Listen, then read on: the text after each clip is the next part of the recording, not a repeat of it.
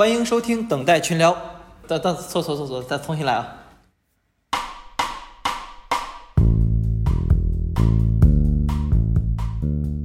大家好，欢迎收听等待群聊，我是小杜。我是 Sibyl，我是丹哥。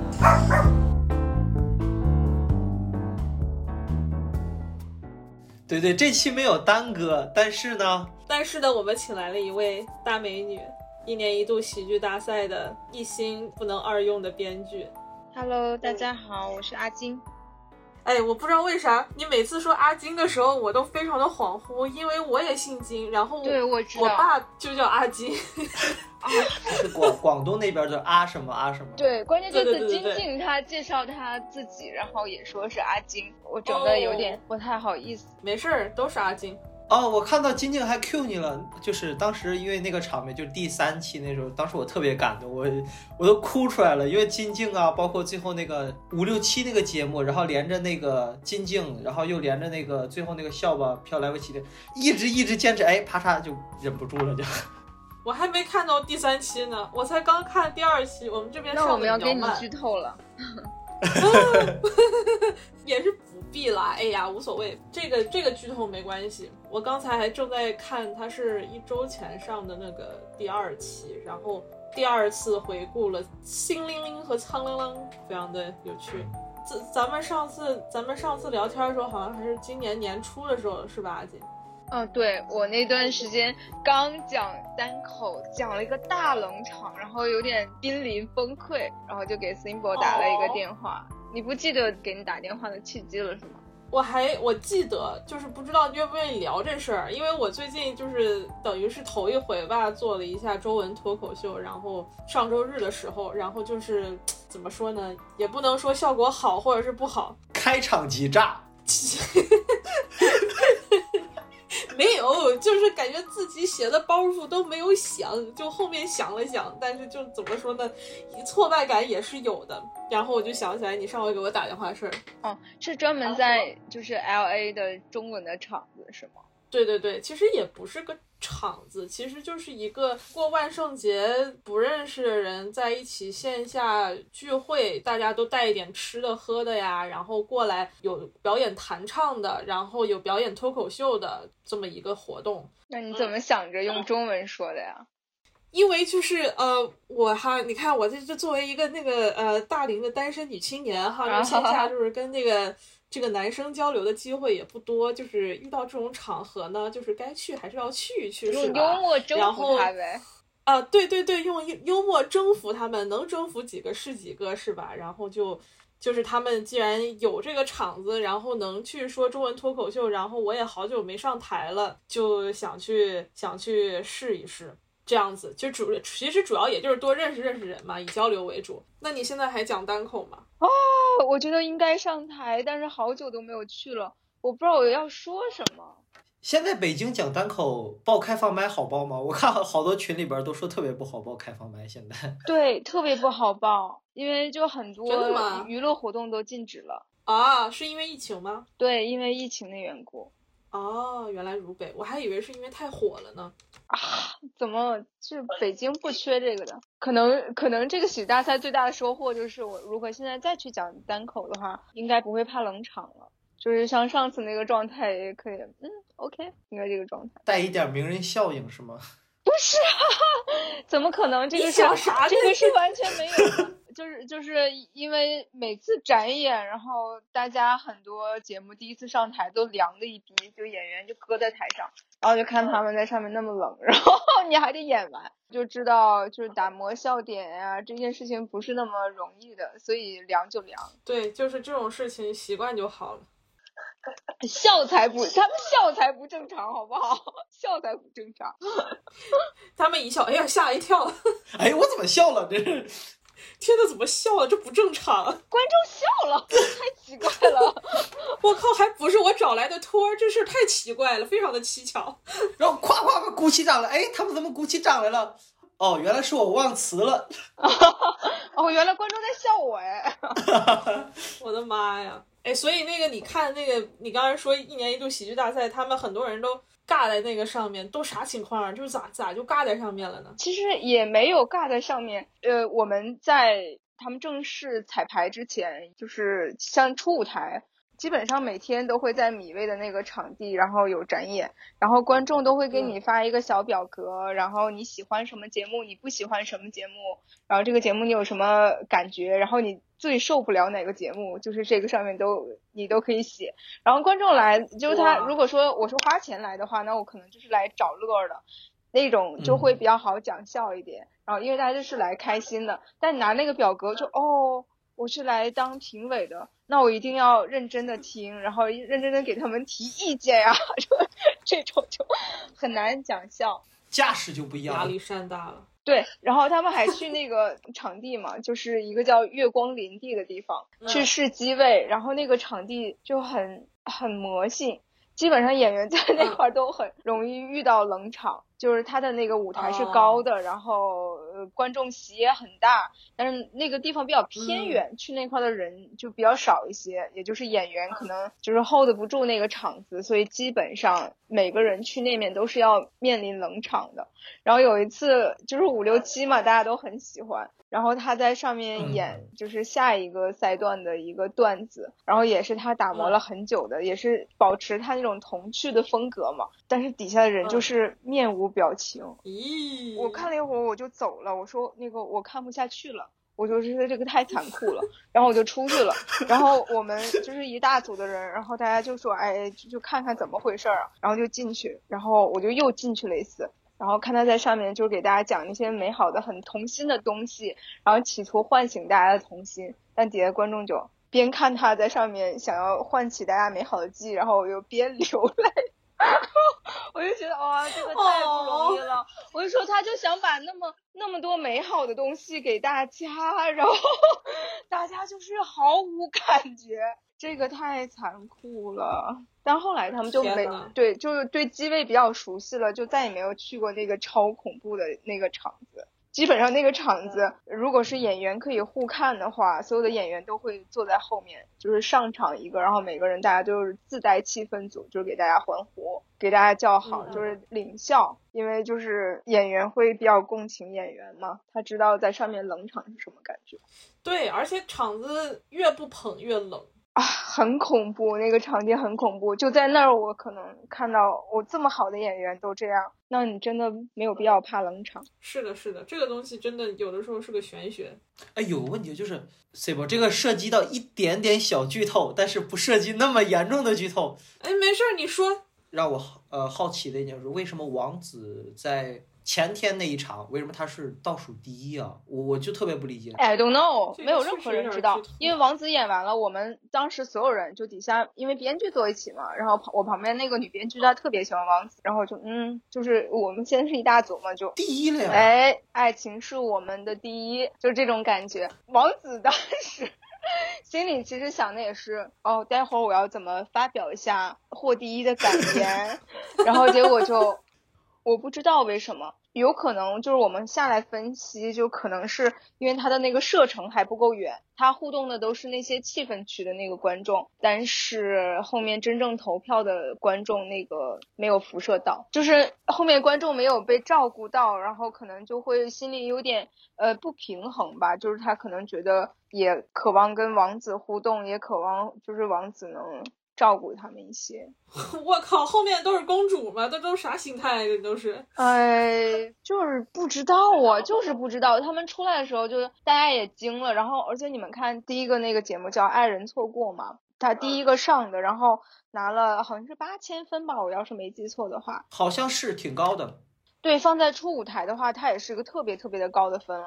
然后史册他们也是没有想到，对，因为我我的观感上来说，我的投分的话肯定是王子第一，他们第二，然后钟景涛他们是那个是第三，然后第二轮的话排名我觉得是比较正常的。就哇，王子出来我都惊了，为什么？我不理解。嗯，不理解，就是比赛的成绩啊，然后跟当时的观众啊，跟现场的气氛啊，呃，跟导师都有一些关系。后来不是导师他们要先聊完了。然后大，比如先锁票，然后他们在聊天嘛。因为就是有时候，如果导师把你心里边的那个疑问说出来的话，或者说他把这个作品捧得好一点的话，嗯，你就会投票，然后要说出你心里的疑问，他点出了你心里的那个困惑，就在点评阶段，你就可能不给票了，嗯，就是就是他们会带一定的风向，嗯，哦哦，原来是这样。后面的话就是先锁票，然后导师再说话。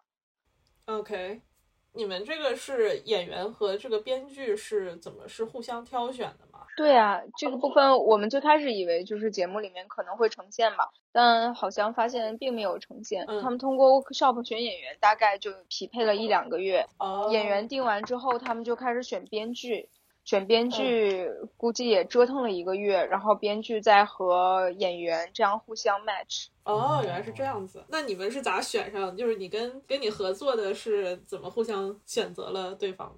嗯，嗯，就是选完之后，其实，哎，其实我当时心里的首选就是张弛和蒋龙。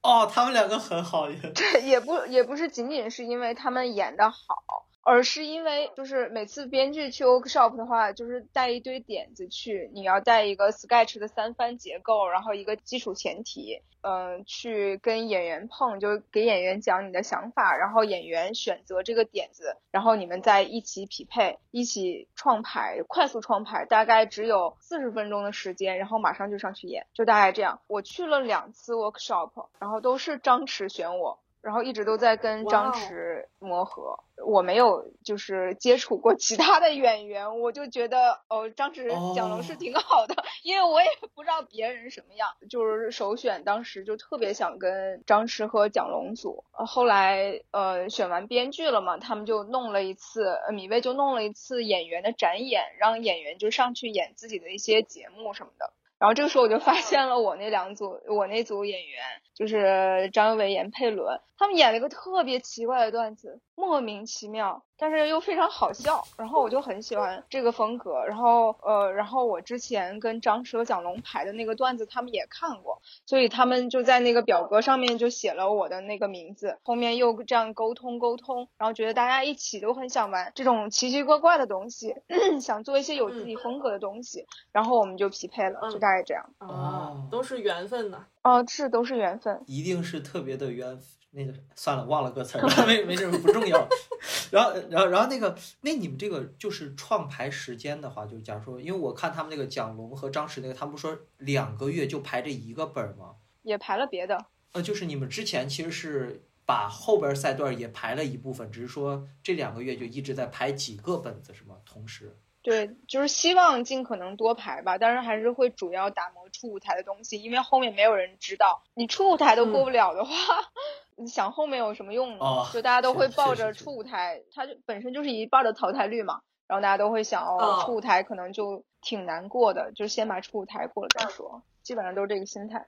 那你们一般就是编剧和演员合作的时候，你们那个创作的比重是多少？就是都是试出来的，还是你先给他们一个大纲，然后或者是你已经写好剧本，然后让他们去演，然后再讨论这样子？其实我觉得这种就是这种 sketch 就是很适合编创一体，嗯肯定是要先有一个点子嘛，要不你们排什么？嗯然后先有一个点子，然后大概出一个结构，然后演员的话他会对人物有一个自己的感觉，然后他能说出来一些比较自然的话，所以这种台词嗯或者这种包袱，就是语言方面的包袱，都是在创排啊，然后大家反复打磨、修改的过程中完成的。基本上编剧是先给一个结构，就是一个基础的设定。啊哦，那你们创牌那个一心不二用的时候，有没有发生啥就特别好笑的事儿啊啥的？特别好笑的事儿啊，特别好笑的事是嗯我一直到上场之前，我都在嗯担心张佑维笑场，因为 因为我们最大的困难几乎就是张佑维笑场，他是一心不二用那个，还是还是那个拳击教练的？他是一心不二用那个，哦，那个可不能笑场呀！对他笑场啊，他每次都笑场，就是我的妈呀基！本上就是每次都笑场，就是演到后面可能就觉得这个设定实在太傻逼了，太傻逼了。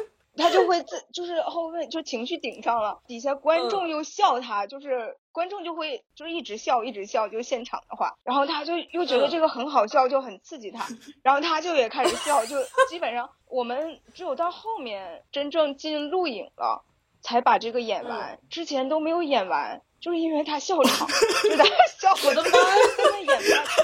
然后我就我就当时就在下面就一直在祈祷说你这个千万别笑。然后张佑维他也不给你个准话，他就会说尽量吧，尽量不笑。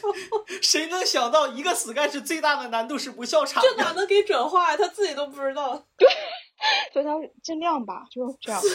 我我基本上就是留的所有的视频，因为每次展演之后。他们都会发你当天的视频，然后你们可以跟着那个调表演，然后改台词，再细排一下那个反应什么的。基本上没有演到最后的，就是都在笑，要不就是没演好，就是观众反响平平；要是演好了，那就是没有结尾，就是演员笑场下去，然后熄灯。也挺好。最困难的是张佑维笑场，我就当时就寻思，哇，只要现场笑了，因为他们节目组一直在提醒说。就是你别太吃现场的反应，因为咱们还是一个就是以视频以视频为载体的，就是最多看到你的人是屏幕前的，所以你一些临场状况在就屏幕前的观众是感觉不到的。就是演员笑场，可能现场觉得啊好嗨呀，他居然笑了，这个太好玩了，哈哈哈哈！但是屏幕前的观众都会觉得。这是什么？就是这样，所以每次下来，然后就是他们的那个 P D 都会跟我说很多遍，他说你们排死，就是你要告诉张佑维不要笑了，能不能让他不要笑了？因因为我们编剧是跟他们一起排的嘛，你也要跟他一起调表演，我觉得还要就是有点经纪人的感觉，就是你要照顾一下演员的情绪。呃，如果演的不好的话，要给他鼓励；如果笑场的话，你就得好好谈一下我们这个笑场的问题。不，其实我觉得那个张佑维还是他演的挺好的，因为他把那个呆呆的感觉演出来了。哦。而且我觉得，就是当然我不知道，就是我看这个节目的时候，我特别喜欢一句话。我不知道这个就是在你们编剧就是怎么看，就是当时是严佩伦，然后他还不信嘛，不信他这个是真的，然后他就是那佑维来你看，哎，你把动作放慢，就哎，就发出一个这种声音，然后张佑维这时候来着，他说老师我是专注，不是傻，就特别好笑，然后感觉这句就特别重要，也因为我我就感觉当时我的那个可能是心里的防线一下就放下了，我就跟着他进去了。哦，so g a 呃，是这样的，我我这个我还不知道，所以特别想就是跟喜欢或者说跟观众交流一下，这句确实是我我出的，然后当时我觉得要加一个这样的吐槽，要强调一下，就把这个设定砸实，就是我不是傻，我就是没有办法同对对。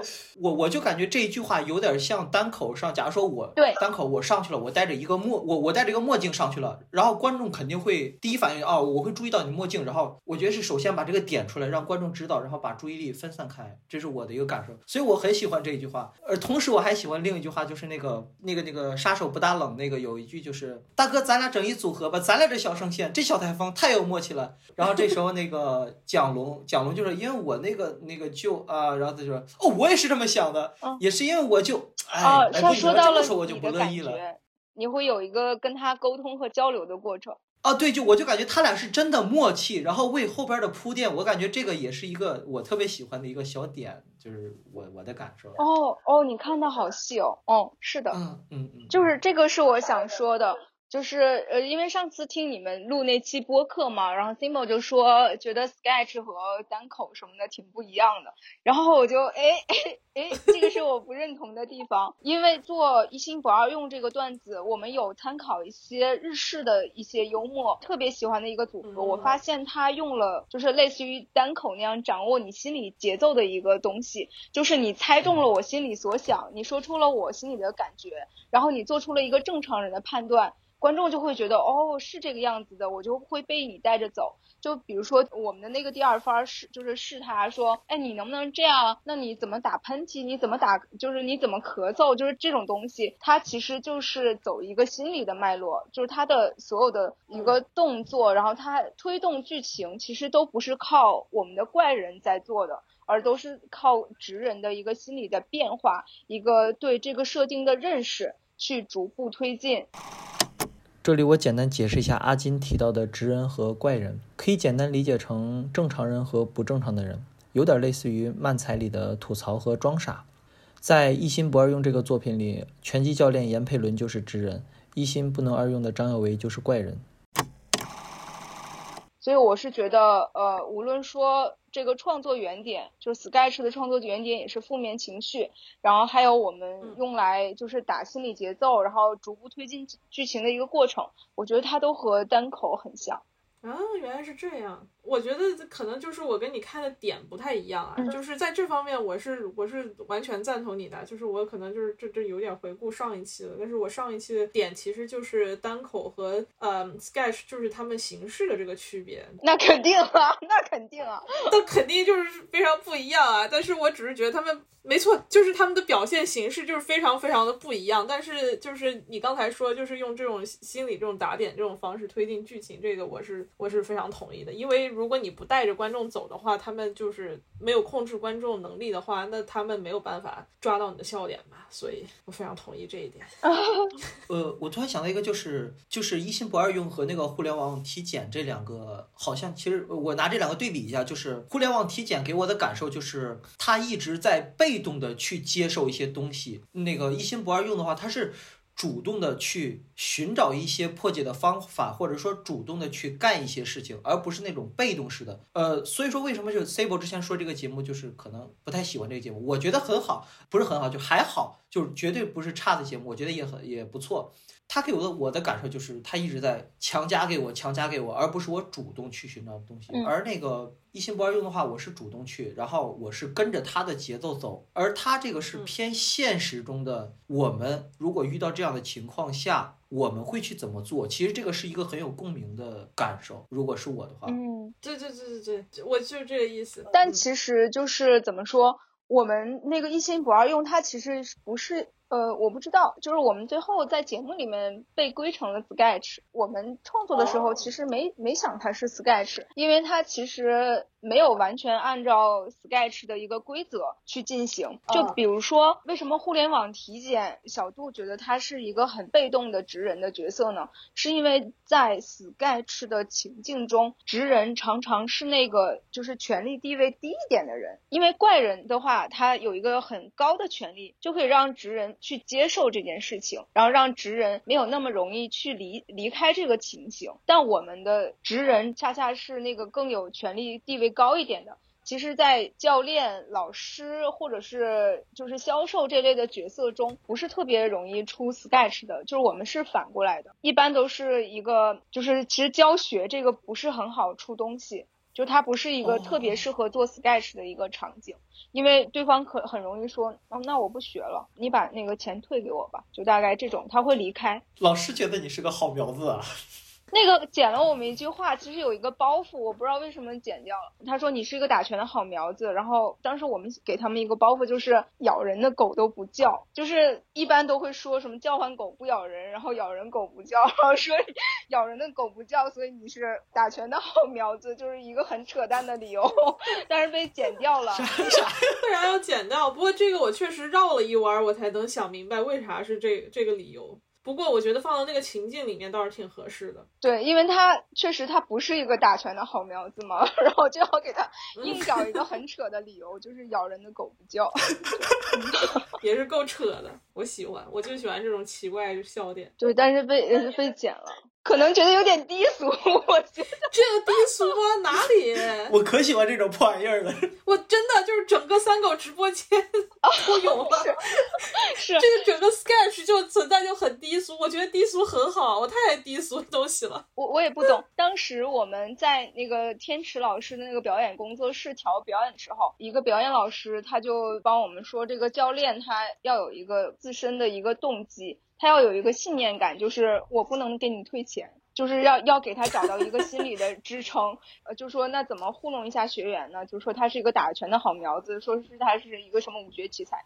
然后我觉得，如果他直接这么说的话，就很明显他是骗人的，他就必须得。就是给一个更合理化的一个理由，然后我就 想到，就叫唤狗不咬人，咬人狗不叫嘛，然后就嗯，然后他们就上上去就试这个包袱，结果真的响了，对，响了就好。我其实觉得现场包袱能响，我觉得是最重要的。个人觉得啊，这个其实我们职人的表演调了很久。嗯，张佑维其实我觉得他小脑还挺发达的，他确实能就是先做动作再出声。他就说这是一个指令，就包括我们去。去那个就是最后进录影的时候，然后先测试那个机位嘛。他之前说话都是这样的，就是对着教练说话，一个比较正常自然的状态。但我觉得有削弱他那个呆萌的那个感觉，削弱那个节奏感。然后我就说你正着就是冲着屏幕说话，你就正着冲前面说话试试。然后就发现这样的确实是他他是更适合也更好的。所以张耀维他就要记三个指令，就是我先动再出声，转头向 前面 说话。所以最后我觉得没有笑场，还每次冲前说话，真的就脑子和反应能力确实挺挺好的，就小脑真的很发达。他确实把这个呆萌演出来，太厉害了，太厉害了。哎，不过就是这个节目，就是和你你们之前预想的，就是有没有一些就是超出自己想象，或者说有那些遗憾或者不足之类的？你是指这个段子，还是说指这个节目？都都行，你也可以说，就是你在创排这个段子的时候遇到过啥困难啊啥的，或者说这个节目有什么遗憾啊什么的。这个段子的话，我觉得它没有什么问题，就一点困难都没遇到嘛，就非常顺利的就找到了所有的包袱。那也太强了！这个还是真的是我们就是出的挺快的，基本上都是用那个时间在调表演。其实调的调的最多的不是张佑维，张佑维只要控制他不笑场就行。还有就是他一定要兴奋。我觉得这个段子主要是玩的节奏感。如果他不兴奋的话，那个表演状态就会掉，观众就会跟不上他那种感觉。就是如果我很慢的说，然后很慢的做这个动作，那个效果绝对不出来。所以他必须是一个很兴奋的一个状态。其实一直调的都是闫佩伦的表演，因为直人的反应很重要，他能保证这个段子正常的推进，然后把包袱留给张佑伟，是因为闫佩伦他必须做一个很好的支撑。然后闫佩伦，你们也可以看到他就是长成那个样子，所以他之前在爱笑会议室什么的，他主要是做一个就是演绎的那个状态，就是我们里面叫像，他就是有那个像，他就是使像的，嗯，让他回归到一个很正常、很自然，然后能给出反应的一个表演，其实是就是有点突破他的安全区。然后这个调了很久，就是他应该做一个什么样的反应，应该留一个什么样的时间。然后应该怎么样掌控张佑伟的节奏？是因为闫佩伦他能打一个很稳的底。所以张佑维他能才能把那个包袱试出来。我们在节目里面很多都会更多把注意力放在怪人身上吧，但其实直人他有一个很好很准确的表现，也是非常非常重要的。要说遗憾的话，我觉得视频的呈现效果，而且他们那天的一个表演，我觉得是稳的，但是绝对是没有达到我们线下最好的状态，也就百分之七十吧。其实每次笑的最大的包袱就是他转一圈，然后说烦死了急。那个每次是我们最大的包袱，但现场没出来，可能他转的太快了。嗯，而现场剪辑节奏确实也是偏快。对，嗯，也是，毕竟要把那个时间把控好。嗯，那你是咋参加这个节目的？就海选吗？海选。哦，一个 群里面看到的一个消息，然后就是他们那个米米未的在招人啊什么的，就是招编剧。哦，然后然后你是需要交一个什么？嗯，交我的简简历啊，然后之前的写过的一些东西啊，然后他们大概看一下，然后就会去找你去他们公司有一个宣讲会，然后大概告诉他们要什么东西，然后回去你再写这样 sketch 的结构，然后他们就这样反反复复的选，选完之后觉得你这个东西还可以，然后就会邀请你来他们 workshop 和演员一起创排，因为他们比较需要，一是你能出点子和结构，二是你跟演员沟通有没有什么问。问题，你们能不能一起把这个东西排出来？可能要稍微懂一点表演或者导演这方面。哇哦，厉害呀！没有没有，还好。我我就是后来发现，哇，只有我是自己去那儿的，就大家好像之前或多或少都认识。哦，我就哦，我就有一点有一点孤单。我觉得这很好啊，以后你都认识他们了。反正，哦我靠，我当时就是在那个在看这个呃综艺的时候，我人家说，哦，就是有请这个编剧阿金发一下言。然后我看，喂，等一下，阿。然后我当时就是鸡皮疙瘩，就是从脚趾一直都到头发尖儿。你没看我朋友圈发吗？我们时差不一样，你们平通常发朋友圈的时候，白天我正睡呢。哦，也是。就是我有的时候就是不会全都刷完，就可能就是只是看，呃，就是刷一下，就可能过去这一两个小时的。这这几条，对，就是没有没有仔细看。对，我当时还在想，我说 “single” 这样的喜剧狂热粉丝，我发了这个人没回，也什么都没说，哎，有点奇怪。惭愧惭愧，都是都是这个社交软件玩的不够溜。哎哎，对了，我有个问题啊，就是因为像你去的话，因为大部分我看到一些编剧基本上都是以前好像就不管是什么单立人，像什么宋万博呀，他们这些，包括刘寿啊，这些都是之前单立人的编剧，还有就是像还珠他们这种，也是做了很多年的编剧了，他们可以说是就是专门做喜剧的。然后像你的话，就是可能不是这种专门做喜剧的，然后就是有没有什么优势或者是劣势和他们对比的话？你咋知道人家不是写喜剧的呢？我刚认识他的时候，人家就说想写想写喜剧的呢。啊，不好意思，不好意思。我我日常调戏他，你不用管我。哦，没事没事。你说你说，我想想怎么说，因为因为确实基本上都是大家要不是做单口演员，就是最后挑出来的这种编剧，然后要不就是写过 sketch，要不就还珠那种，就是做过周六一现场的，然后也有少量的影视编剧，就比如说啊多明老师。他是影视编剧，就好像是我俩。他是写哪个的？呃，三毛，三毛，三毛保卫战。他还有我是影视编剧，然后那个于奥他们就是也是写话剧啊什么的，写舞台的。我觉得会有一个这样的问题吧，两两种形式的叙事不是特别一样。然后优点我我没有发现，我发现的都是我的不足。我的妈呀，那你都发现哪些不足？就随便问一下。嗯，就是比如说叙叙事的方式，它肯定是不一样的。你要怎么开开始这个场景，写对话写到什么样的程度算 OK？然后你要怎么甩包袱？因为影视的包袱它其实没有那么密集了，就哪怕我们看情景剧，它也。嗯，我觉得基本上是当让大家会心一笑就 OK，但现场的话，你不达到爆笑，你是进不了级的，这个会有一个差别吧。还有的话，我觉得是时间方面的压力。我们的话，可能大家就开会嘛，然后出很久，然后就着一个点，然后反复的聊，可能聊的差不多就才写，然后这块就会要你很快很快的出东西。我觉得会有这方面的一个压力。影视的话，写到后面的话，说明你的剧情架构、你的世界观、你的人物已经建立完事了。你之后就是怎么把它丰富的更好，或者写到后期，它是一个解决问题的过程。然后在这边呢，因为是 sketch 嘛，然后出小点，你需要有不断新的东西。从头开始想的东西就这样，我觉得这个刘硕老师确实有很多的经验，包括临场怎么解决，然后怎么跟演员沟通，然后就怎么调整，我觉得都都会有一个问题。他这方面我我挺佩服的，就是我之前是完全没有跟演员这样直接沟通的，我一般沟通的就是导演还有制片，沟通方式上面也不太一样。天呐，被你说的我都有点想，有点有点跃跃欲试，但是与此同时又觉得。可以试试啊！哇，我们这儿没没什么，就是如果是中文的话，就没有什么平台；如果是英文的话，我又跟他们玩不惯，唉，就是还是写写单口吧。但有可能单口更适合你吧，我我也不知道。对，我也我个人是觉得单口更适合我，至少是在在我这个所处的环境啊。那你在就是这种创作过程中，或者是你在搞这个，就无论是在海选过程中，还是在创排这个，你看过哪些就是 sketch 作为 reference，就是你懂得查过这些资料，就给你影响啊，或者是启发最大呀什么的，有没有啥推荐给我们看一看？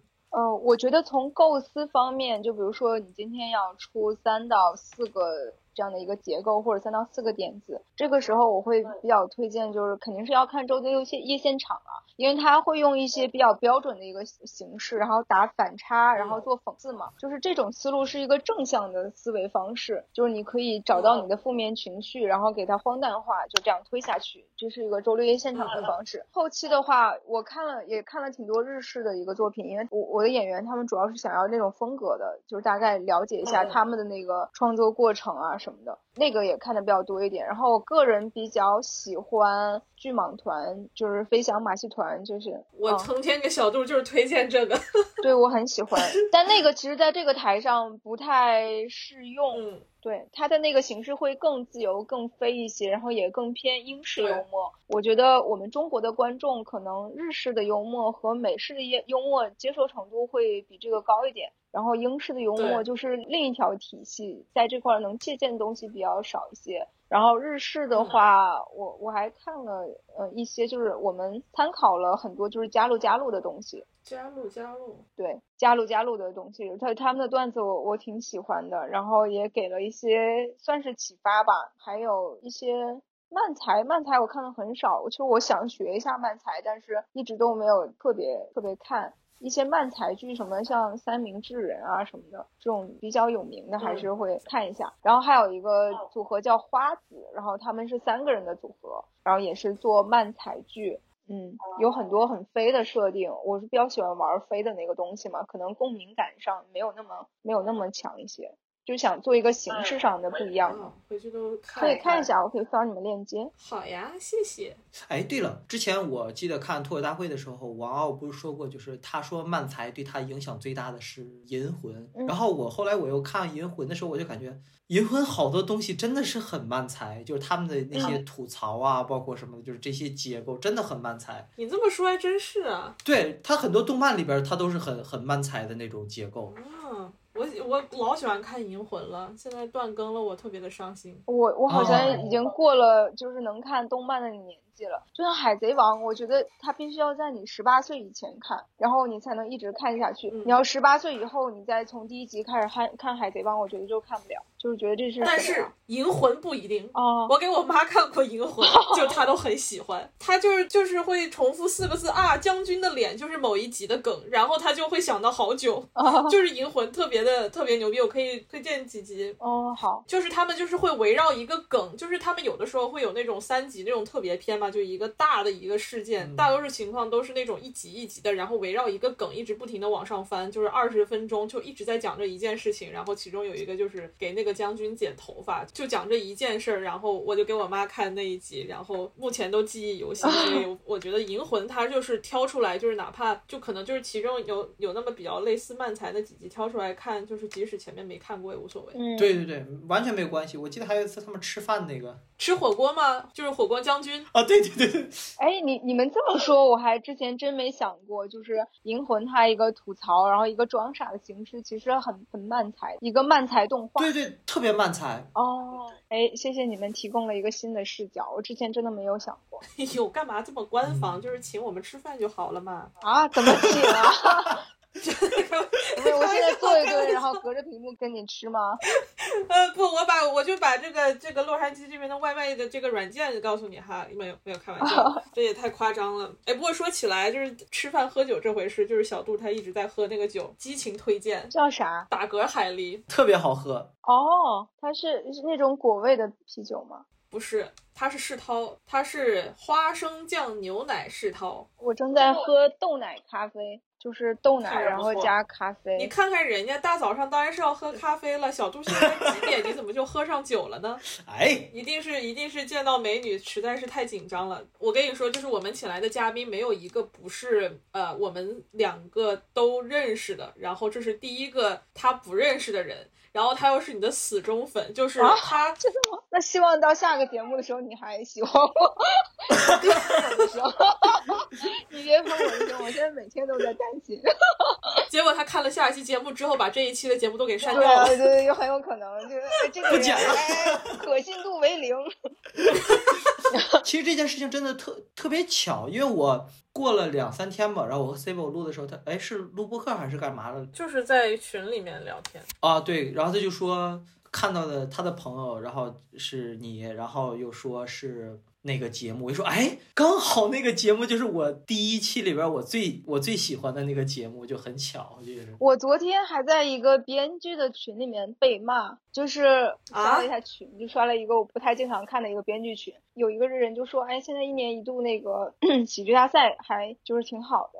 挺有热度的，里面一个人就说大部分的节目都是垃圾，然后我就看到了，我就问他，我说您觉得哪具体哪几个节目垃圾啊？就想听一下。那个人就没有理我，然后就也没有说什么，然后别人就艾特他说，哎，你看你得罪人了吧？然后那个人就说无所谓啊，然后就是就类似于就是说你们节目都是垃圾，然后说一点鉴赏能力或者说一点审审美的人都就完全没有。那我有什么好跟他说的？然后我就是我就说，我第一句话就是在真心发问，然后第二句话说的确实不是很好听哦。然后后来他就嗯也没有说具体什么节目，我猜他可能都没有看，可能就是在微博上看了几眼就搜了几下，然后就开始喷说这个节目就很烂，然后说什么看看陈佩斯的那个金牌喜剧班说的小品都是真的小品，我就说我说你具体的观点性的输出都没有，你只是一个情绪式的发泄，你这句话我跟你没有什么好争的。然后那个人就回我说，就是对于垃圾不需要有观点性的总结，知道是垃圾就可以了。然后我就也没有回他，但我就又在想，我说这种就是对这种键盘侠，你到底要不要跟他说话？你要跟他说话的话，你其实你就在浪费时间嘛。但你要不跟他说话的话，就网网络上就会越来越多这种人，因为他们会赢，他们会觉得自己是赢的。每次说到你不说话了，他都会觉得赢一次。我我就在想这个问题。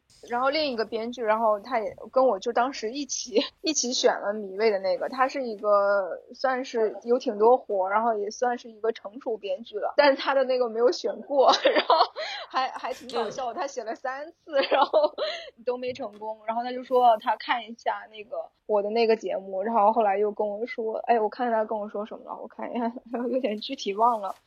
说从剧本的角度来说，中规中矩吧，就是那种抓住一个特点，无限反复放大，但是表演出来的效果一般。主要是因为你这个设定，说话和肢体的幅度，其实对于舞台来说是比较小的。一个人不能一边做动作一边说话，从舞台的角度来说稍微有点吃亏。然后说还好，哎，这种东西主要吧，就是艺术这种东西都是见仁见智的，是吧？就是有些人见就是见智呢，有些人是见人，也不用太往心里去，没有标准答案的东西。就是我还挺喜欢有人喜欢，有人不喜欢的。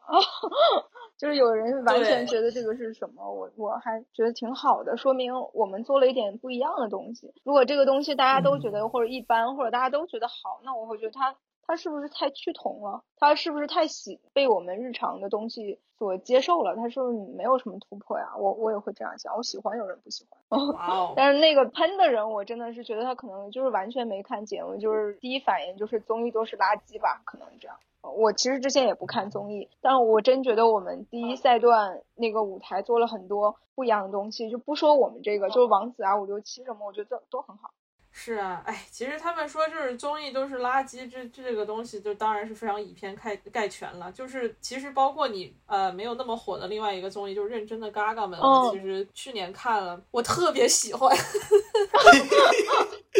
C 波也给我推荐，对我激情给小杜推荐过，就是李飞那个一发即换锅，一一发即换盆儿，一发即换导师，一换换一车，那个我真的是笑没了。你们还真的是喜剧死忠粉，比我死忠多啊！真的，我都之前都没听过。你别说我，我有的同事他都不是，他就看脱口秀大会，然后认真的嘎嘎们他也看，他都不是说特别的看喜剧类的东西，他都看这两个。就是有的时候，就是你永远不知道什么东西，就是其实是有很多人默默的都在很喜欢的。哦，对呀，就是大家都会认认知中说觉得嘎嘎 的这个做的都不知道是什么东西，觉得它凉了，就是一个没太有水花的综艺。但我我跟你们聊的话，都会觉得哇，就是好多人其实都在看这个节目，包括三狗啊，然后蒋毅啊，他们对大家都对他们有一定的认知，就这个人上过什么《今夜百乐门》，这个人之前是中。国周六夜现场的卡斯，然后这个人他上过嘎嘎们，就是当你出来的时候，大家会翻你之前的那些经历。对你刚才说这些节目我都没有看过，我其实也就是从去年的时候我才开始看国内的综艺的，然后嘎嘎们就是其中一个。但是就是嘎嘎们在后面他们开始就是在一个大舞台上开始演的时候，我就没看了。我就是看他们个人秀的时候，那段时间什么蒙娜丽莎、锤娜丽莎、锤锤，他就是一个人演啊，还有什么呃宋木子什么。他们都好可爱啊，都觉得就是怎么怎么有这么多就是这么可爱、这么对喜剧这么有热情的人。然后宋木子，我是看了《嘎嘎们》之后，我才知道他以前有那个老迪拜那个抖音号。我靠，老迪拜那个，我到现在都还在用那个梗，很欣慰。咱家太有钱了。对，哎，我觉得挺好的，就是一年一度喜剧大赛，就是给对我来说，因为我没有看过上一年一度的。就是我看这一年的这个，你放心，这是第一度，而且有没有后面都不好说。对 对对，他就给我一种嘎嘎们的感觉，就是他们就是在搞一些特别小众的东西，但是无奈就是小众的东西都太小众，所以把各种小众的东西都凑在一块儿，哎，你们都来啊，你们都来玩啊，然后给一个舞台给他们表演，这种感觉是。其实包括单口喜剧也一样，你像那个，你像那我我经常看他们那个，就是经常会提到什么日本那个漫才漫才大赛，可能一下就是对成千上万去参加漫才。你像国内的话。好的漫才组合真没多少。对，说起来挺奇怪的，就是你说，就是现在综艺都在做单口，然后也有在做 sketch，然后包括很多其他的漫才啊什么都在包含在里面。我咋就没听过有什么小品比赛呀？还是就是我孤陋寡闻？你是没看过《欢乐喜剧人》吗？没有。但哦，我好像以前看过。Never mind，好吧，有。我收回刚才那句话，我收回。睡不着觉的时候你就看看那个，就真的特别治愈，就是一会儿就睡着了啊。话又说起来，你你现在主业还是是在做影视编剧，对吧？对，我最近在算等活儿吧。OK，你是你是咋想的？就是要当编剧的？你大学是学这个的吗？不是啊，我大学不是学设计的，就不会设计啊，我 PS 都打不开。啊，学设计的，学设计的 PS 都打不开，所以就只能写字儿了吗？能打开 Word 对，Word Word 可以打开。OK，Word 可以打开，所以说这下半辈子就不交给 PS，交给 Word 了。我都打不开，真的打不开。你说建个图层什么的，我就不会，基本上就是完全就对这种软件类的不太感兴趣吧。就老师可能说的话就溜号，我就很担心被时代淘汰，因为我对什么电子设备啊，然后对软件啊完完全不精通。我跟你真的是一毛一样。我记得我一八年的时候，呃，工作那个地方要我学那个 PS，那叫一个痛苦啊！就是那个老板给我讲了一个小时，我又没有听明白。后来我又把工作辞了，什么玩意儿？这个太费劲了，真的，就完全没有对图片。标志啊，对形状的想象力完全没有，就完全就是文字想象力的。完文字，我现在觉得我也没有。那你是怎么着呢？你是大学的时候就是老师在上面讲课，然后你底下在下写小说那种吗？我大学其实主要在做两件事，然后一个就是玩乐队。哦，你是那乐队里面你是玩你是哪一个角色呀？你是干啥的？因为学乐器也挺麻烦的，然后我跟大家关系还都算不错，然后所以我就唱歌。可以可以可以可以。但我唱的也不好也不好。第二第二件件事就是办了一个社团，我当时就上大学的时候还是很中二，天天想玩 cosplay 啥的，就办了一个社团，然后就开始参加当地的那个就是全国性的一个比赛，然后呃每个地区都有一个赛区叫 China Joy，然后就参参加那个比赛，就也是排剧上去演。就大概这样，那个时候就是开始接触的一些剧吧，就开始也完全不知道应该怎么调度，然后也不知道怎么写，嗯，怎么安排舞台，告诉演员去演。好在它有一个就是原本的一个剧情嘛，然后你可以把它就是嗯加进去，慢慢就是觉得自己这方面会了一些。在这儿能跟演员沟通啊，也是有当时的一些经验吧。就是你大概能看一下那个表演，能大概能看一下他在舞台上是一个什么样呈现的状态。哇哦，原来是这么一个背景故事，这我还真不知道。嗯，不知道啥时候的技能，然后也不知道啥时候用上，就还挺巧。对你所有学过的技能，就不知道哪天其实都能用得上。嗯，那你现在嗯有没有在写什么？就是你正在写没有写完的故事，或者是想要写的一些 ideas，就是方不方便说一说？呃，不方便。哦，好吧，那 never mind，没关系，真是的。没有，主要是一是我也没有太写出来，二是就是其实自己要做一个原创，还挺需要一个自控的能力的。你要自己就是把它推下去，然后。而且我觉得我想写的一些故事，它都没有太多的参照，只要能找到一个参照，然后就还挺好做下去的。就比如说，我特别，我就日常在羡慕两个剧，就是一个剧叫《吸血鬼生活》，你看过吗？我有听说过，我知道是不是里面有一个吸精力的一个吸血鬼？对对对对对，长得就是日常的那个办公族一样。他不是用一个伪纪录片，然后的形式，然后拍吸血鬼，就拍他们住在一起啊，然后因为谁不打扫卫生还开会之类的。还有一个叫《我的巴比伦恋人》，就是最近国内上的一个剧，用玛丽苏对抗玛丽苏，我就很喜欢这种。我就觉得这种设定你做出来了之后，然后之后怎么做它都是对的，就是它是一个嗯。设定式的喜剧，它只要是把这个设定做出来了，你每个点都会打在那个笑点上，你只要无限去放大它，你无限按照你的世界观去把它延续下去，它就会自然出笑点和包袱，你不需要再单独想我有什么语言的包袱，你不需要再想啊我我要什么做一个误会的剧情，这这类都不需要，只要让它正常进行下去就行。我最近反正在看东西，然后就会发现哦，我我其实是很喜欢就是这种点的，就是把一个点锤到死，一个点，然后不断的深入，嗯只打一个点。那你有没有什么想到的点？呃，就在在想嘛，就是我觉得这种就是像这种设定，就像就是地下的金子或者石油一样，感觉在世世界上是有限的，出来一个少一个，哦出来一个少一个，就是这个设定，我觉得音画不同步也是，就是用一个就没一个，用一个就没一个，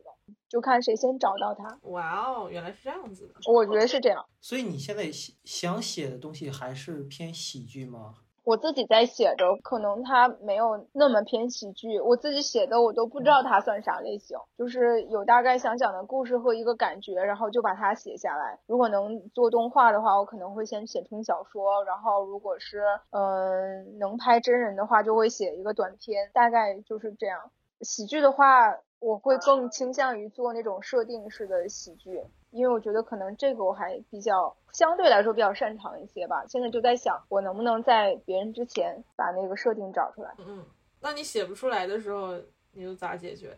就写不出来就就去死。Excuse me，要去死，没有解决没有啊？那你就没有什么哦？我写不出来，我可能就是觉得我去跑跑步，或者是我去喝酒、去蹦迪，或者是我跟朋友打电话，或者这种。你写不出来，你根本都不敢去喝酒和蹦迪，好不好？dadline 在那儿呢。哦，是都是因为有那个 deadline，就是催命，所以就不敢动嘛？我我想想怎么说啊？你像每个遇到问题不太一样，就是如果说 Sky 是这种写不出来啊，那真的就放弃吧。我觉得就放弃吧，你最后出来的东西也不能特别好。我个人的观点啊，当然也有坚持，就是看到曙光的那种奇迹，就是有那种人。但我的话就是。想不出来，就是这这个东西，我觉得它不是想的，它不是硬硬想出来的，它就自己出来了。嗯你要是硬想的话，我觉得反而不行，因为毕竟我是一个设定控，我会觉得就是灵光嗯乍现那个感觉最吸引我。然后要是硬想的或者硬编包袱的，这个不是在我特别能力范围之内，也是我不是很擅长这件事情。就是一定要把一个我觉得不是特别亮眼的点把它弄好，然后把它贯穿到底。影视方面的话，其实就有一些能解决的方式。一是最快就是你看参考片，对有一个类似的剧情，然后有一个类似的结构，你就会能把它推出来。然后我一般最开始进项目的时候，我我就是很零散的发散，我就会自己在笔记本上面，然后写一些点，然后写一些情节，然后写一些我觉得有趣的东西。我会就是回看一下我的笔记，嗯，所以你是有写日记的习惯吗？哦，对，就是记点子，我会经常给自己发消息，想到什么我会就是写写一下就记下来，然后还哦跟朋友打电话也行，就是大概问问他们有没有什么解决的方法，或者说他们有没有什么能跳出来的一个视角，就大概是这样解决。呃对我来说，最好的方法就是跟别人打电话，然后就发散越来越多。那你一般就是有没有什么特别有趣的事情，就是激发你的灵感这种？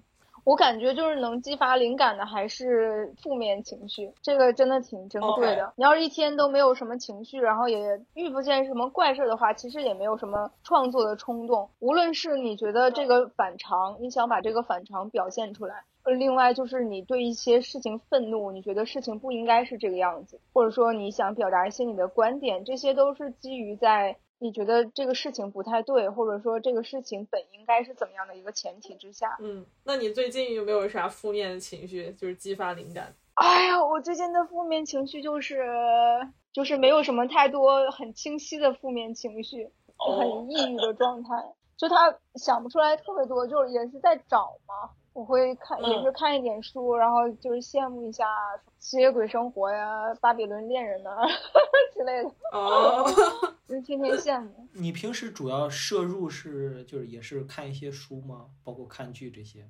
我我觉得是其实就吃饭的时候，我可能会看 S N L，然后单口的话，我那种专场我看的不是特别多，因为我不是特别能耐的心，就是看一个单口的一个专场。然后书的话，最近主要是在看书，觉得看书还挺有趣的。嗯，看剧、看电影，刚才还在看，在看一个台剧叫《俗女养成记》，每次看的就很很想哭，特别好，推荐给你。是吗？我刚才还看了一个公众号文章在讲这个，我也想看。嗯，一定要看看。看完第一季的时候，我我的一个感受就是，我跟我朋友说，我说就是你你不一直都问我说，觉得就是这辈子写个什么东西你觉得值了？然后我就说《俗女养成记》，我觉得能写个这样的，我就会放过我自己。他就看了一集，就说你对你自己要求也太低了吧？我这个。这个两季已经出完了，然后我希望他好好看一下，这个要求是多么的难以实现。天呐，就是有的时候就觉得。就是跟有些人真的是无法沟通。就是我有个呃朋友，就是看那个脱口秀大会的时候，我就心里就想：天呐，我要是像童漠男那么有才就行了。他每次看到童漠男的时候，就是说这个人他就下去吧，我根本就不知道他在说什么。啊，是啊，童漠男不是公认的好吗？对啊，就是就是他特别讨厌漫才，他根本就看不下去漫才。然后他看童漠男之后，他又觉得我突然觉得漫才还行，就是你都不知道该从哪一个方向吐槽，就是想。啊！掐死你！而且是两个人，两个朋友，是一博是吧？两个朋友，一博和一凡，他们两个，对，就是想把两个人脑子撞一下这种。不过，嗯，我我觉得可能就是因为你做这个，所以你能看到这个难点，然后也能看到他们的优点是什么。嗯，就是内内行看门道，外行看热闹嘛。外行觉得这个我也能想出来。听见了没？一凡一博，你们两个外行。也也没有了，也没有了。你你看，其实他们一年一度喜剧大赛导师点评什么都是相对来说比较中肯一些的。他们的好处就是他们本身也是一个创作者。要观众的话，观众可能就就看个热闹吧。就像你们两位，对，就能正常分析这个笑点在于哪儿。就像小杜还拉结构的这种，我觉得就已经很难得了。就创作者会比较理解创作者吧，就要做出来一个东西会有多难。另外，就像刚才就是那个说我那个。编剧嘛，就是一个点放先放大，他可能觉得这个很简单，然后我觉得那你试试用它去真的做一个三番的结构，去试试不用任何一个外力的东西升级，就只打一个点，你能不能做到？我就想请他 试一下，他试一试去。我突然想到一个那个就是梁左，就是我爱我家有一个那个就是那个父老和于大妈被抓住了。然后就那个连环翻了三番儿，我有次我尝试了一下，我把我那个楼梯那个我想往上翻，我翻不上去，我就想的我大概知道往哪翻，但是等到自己真正往上实际操作的时候就非常难。对啊，因为哎，我不知道，反正小品的话可能会经常用一些误会啊，然后一些错位啊，然后用这种东西，就一个人他没有办法正常去实现他的一个目标嘛，他会遇到一些阻碍，就用这种手法去推进，然后这个时候你就要不停的往。里面抛一些新的一些事件进去，那我觉得在一个规定情景下，你不加入新的一个事件，单纯升级游戏点，其实这个东西就不是很容易。嗯。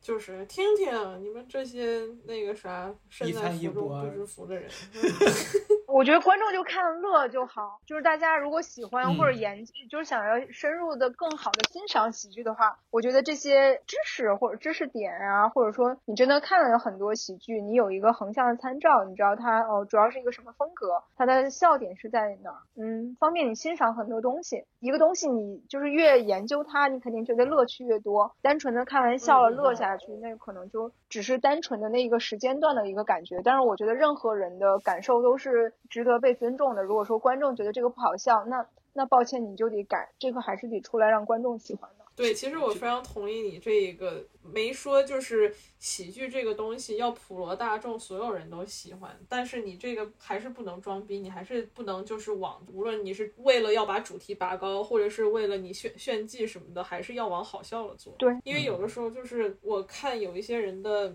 嗯。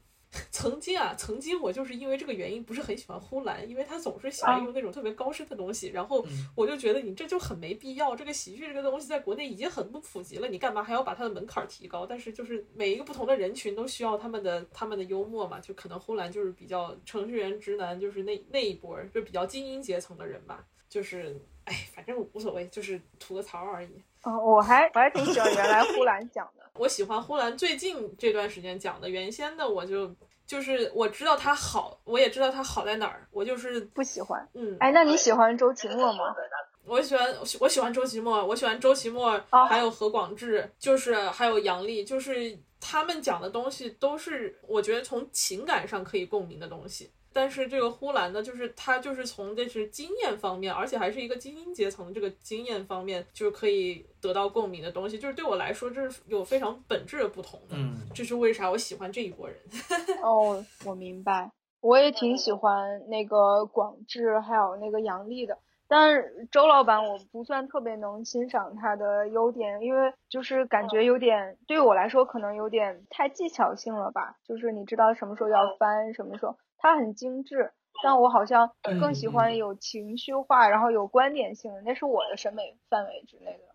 嗯，你喜欢你喜欢稍微那种呃有点棱角的那种感觉。我喜欢周老板他对周老板他上上一季的时候，我就觉得不太讨喜的原因，是因为他把这事儿当行活来做了那种感觉。因为他很多段子都是他已经有的，已经创作好，就是不妨碍他是一个大师啊，因为他能掌握这些技巧，并且就是把他就是打磨到这个程度，已经是非常非常不容易，非常需要时间，还有这个技术，还有天赋来了。但是我就觉得他这一季就是还加入了一些，就是一部分就是个人情感，然后又把他那个技术再往上又推了一层，所以我就觉得就这一期的大家都很不错呀，就是这种感觉。周老板真的是这一季真的是大放异彩。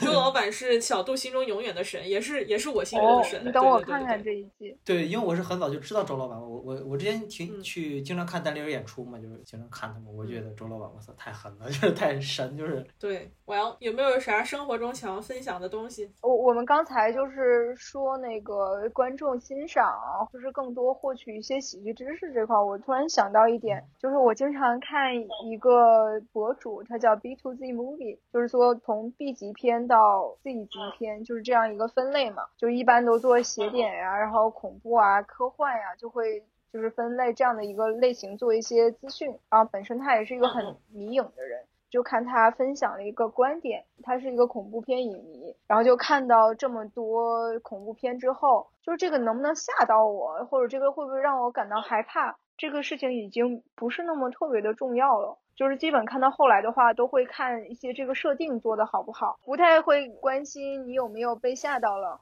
而会看这个设定他做的怎么样，会看一些其他方面的东西，他会把它放到一个坐标系里面去参考。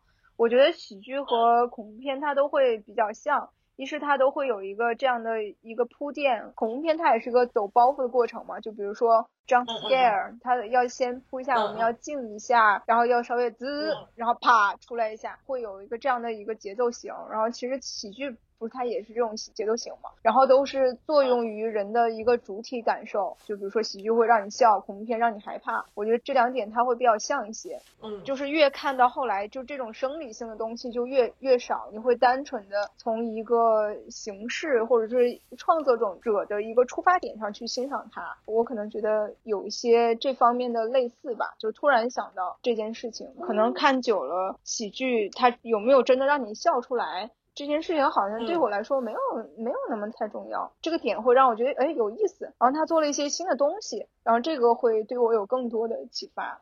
然后其实恐怖片，我觉得它也是跟文化有很多相关的。就比如说你做一些比较宗教性质的，嗯，比如说你做一些天主教啊这种的话，你可能就是当那个地区受众会有一些感觉。就像台湾做很多民风民俗类的恐怖片，那种对亚洲来说，就是它会有一个很强的一个震撼感。但是要是对欧美的观众来说，我觉得就会一般。所以我觉得这些都是和文化和生活息息相关的。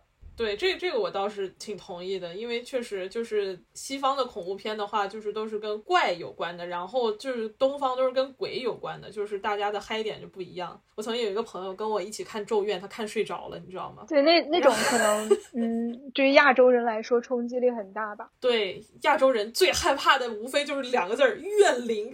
对，愧疚感。对，就感觉就是。就像亚洲就是一惊一乍，然后偏真实那种感觉，国外的就是那种偏恶心的那种，就是我的观感上来说，没有没有没有，不是国外他喜欢把东西实体化，啊你知道吗？就是那种杀人狂、狼人，就是吸血鬼，然后就是这种具象化的这种东西。嗯嗯嗯然后其实你在国外待的时间长，你其实可以理解，因为我们这边周围都没有什么人，就是呃人和人之间距离特别宽，就有的有的地方就是地广人稀，然后成天就可能连车都不塞，然后每天就是开车一头开到底。就洛杉矶不是这种情况，但是就是在中部美国大多数地方就是这种情况。你再想想看，这个时候你最害怕是什么呢？就是这种完全没有人的地方突然出现了一个疯子，然后周围没有人能帮你。啊，懂那种强调是那种无助感。没错，所以这里就是杀人狂为什么这么就是在这种鬼片里那么吃香，哦因为你没有办法得到帮助。就是通常经常不是有一个哦进了一个房子，进了一个村子，然后里面没有人，就、啊因为在这是在这里就是是个常态。哦，啊，像我们看的话，可能就你为什么要到这种地方去？对，然后在这里我们最害怕是什么？我们这里最害怕的是心怀不轨的人，然后这些人死了之后，他对你继续心怀不轨，这对我们来说是最害怕的，因为你没有办法解释。然后怎么说呢？就是这文化不一样。因为我我是在录之前我就有想到，就是你俩的皇城 PK，你知道吗？预想你俩就 PK，我就给你在这鼓掌，我操，绝了，鼓掌啊！这 好像没有达到你的预期啊！我觉得很多地方我们好像都还挺同意。哎，我本来想问你一些生活上的事儿，结果你又开始聊这些东西，这些理论上的事儿了。啊，不好意思，生活上问什么问问什么感情状态吗？其实这类生活吗。啊，都无所谓啊，就是比如说你今天做饭杀一条鱼，然后鱼离家出走了，就是都都可以。哎呀，就是最近还真的没啥特别好玩的事儿。北京它现在也不让你出去啊。我前两天还想着，哦哎，能不能去成都玩一趟，然后趁最近还没什么事儿去溜达一圈儿。然后结果成都就有了一例病例，然后我只要去那边的话就没有办法，就很容易的回来。我的妈呀！哎，我倒是最近发生了一件有一点尴尬的事情啊，就是呃，圣诞节我要去加拿大，去卡尔加里，就是我们前面一期播客的一个嘉宾跑马拉松的那个姑娘找她玩儿。然后他们那边是啥特点呢？他们那边是呃，到十二月底一月份的时候，他们那儿的气温是零下二十到三十度。然后我一个常年在加州，嗯，就是只有春天和夏天这两个季节的这么一个地方，我是完全没有那边的衣服，你知道吗？然后我就到处在想，因为我就去六天，然后我要买一个羽绒服，买一个加大鹅，两个月的房租就没了，你知道吗？我是不可能买这个东西的。然后买一些平价的东西，又怕它不暖和。我就问米少，就是就是那个姐们儿，就是说这咋整啊？这这这买一件羽绒服，这可能就也挺贵的。然后你看我买这个羽羽绒服够不够厚啊？然后她说，哎，这绝对不够厚的。她说没事儿，你穿我的。然后她一跑马拉松的，她那身材，我靠，我这是比她大一两个码，就是一到两个码那种感觉。然后她又问，他说，啊，那没事儿，就是我帮你向我朋友借一借。然后他要了我的三围，结果我就发现我三围就是每一个围都比他大十寸，哦是非常非常 离谱的一个一个情况，就等于是他拿着一个陌生人的三围，到处问他的朋友有没有这个码数的羽绒服，就 就很气气，你知道吗？你想想看，我要是过去了，然后跟他那个朋友呃吃饭，然后我还跟那个朋友可能不对付，我可能跟那个朋友也聊不来，然后我去穿着这家伙的衣服，你说这想起来也贼尴尬的。然后卡里卡尔加里的一大圈华人都知道我的三围了，这件事情也挺。这么大点儿一城市吧，就是估计他这圈子也小，然后就，你懂的，我就很纠结。今天见到你就 make sense 了了的感觉，就跟这个三维对上号了吗。我勒个去！就一看到你啊，就是三三七二八四零啊，就是就是你了。我故意把自己腰围说小了一点儿，这真的是太那个啥，太尴尬了。你还是期待旅行吧，我觉得会挺好玩的。对啊，我可期待了。毕竟这边都不让出去。是，这里就是大家就是稍微比较放任自流一点，然后在加州待久了之后，就是整个人都感觉好像是在一个相对真空的状态。你去哪儿都开车，永远都有自己的这么一个安全的一个距离，然后永远的气温都是合适的，就一年下雨的次数估计两只手能数得过来。永远气温都非常的合适，就是夏天开空调，冬天就是厚盖厚一点的被子就完事儿了。所以我就想，我要去一个严寒的地方，体会一下活着的感觉。就是结果发现去这种地方好像没有一个靠谱的羽绒服，我不能活着回来，所以就有点尴尬。北京今天下雪了，我我这现在还飘着呢。哦，真的？对，他在天津，他原先是在保定的，约等于在北京周边地区。半北京地区。对，北京及其周边地区就是。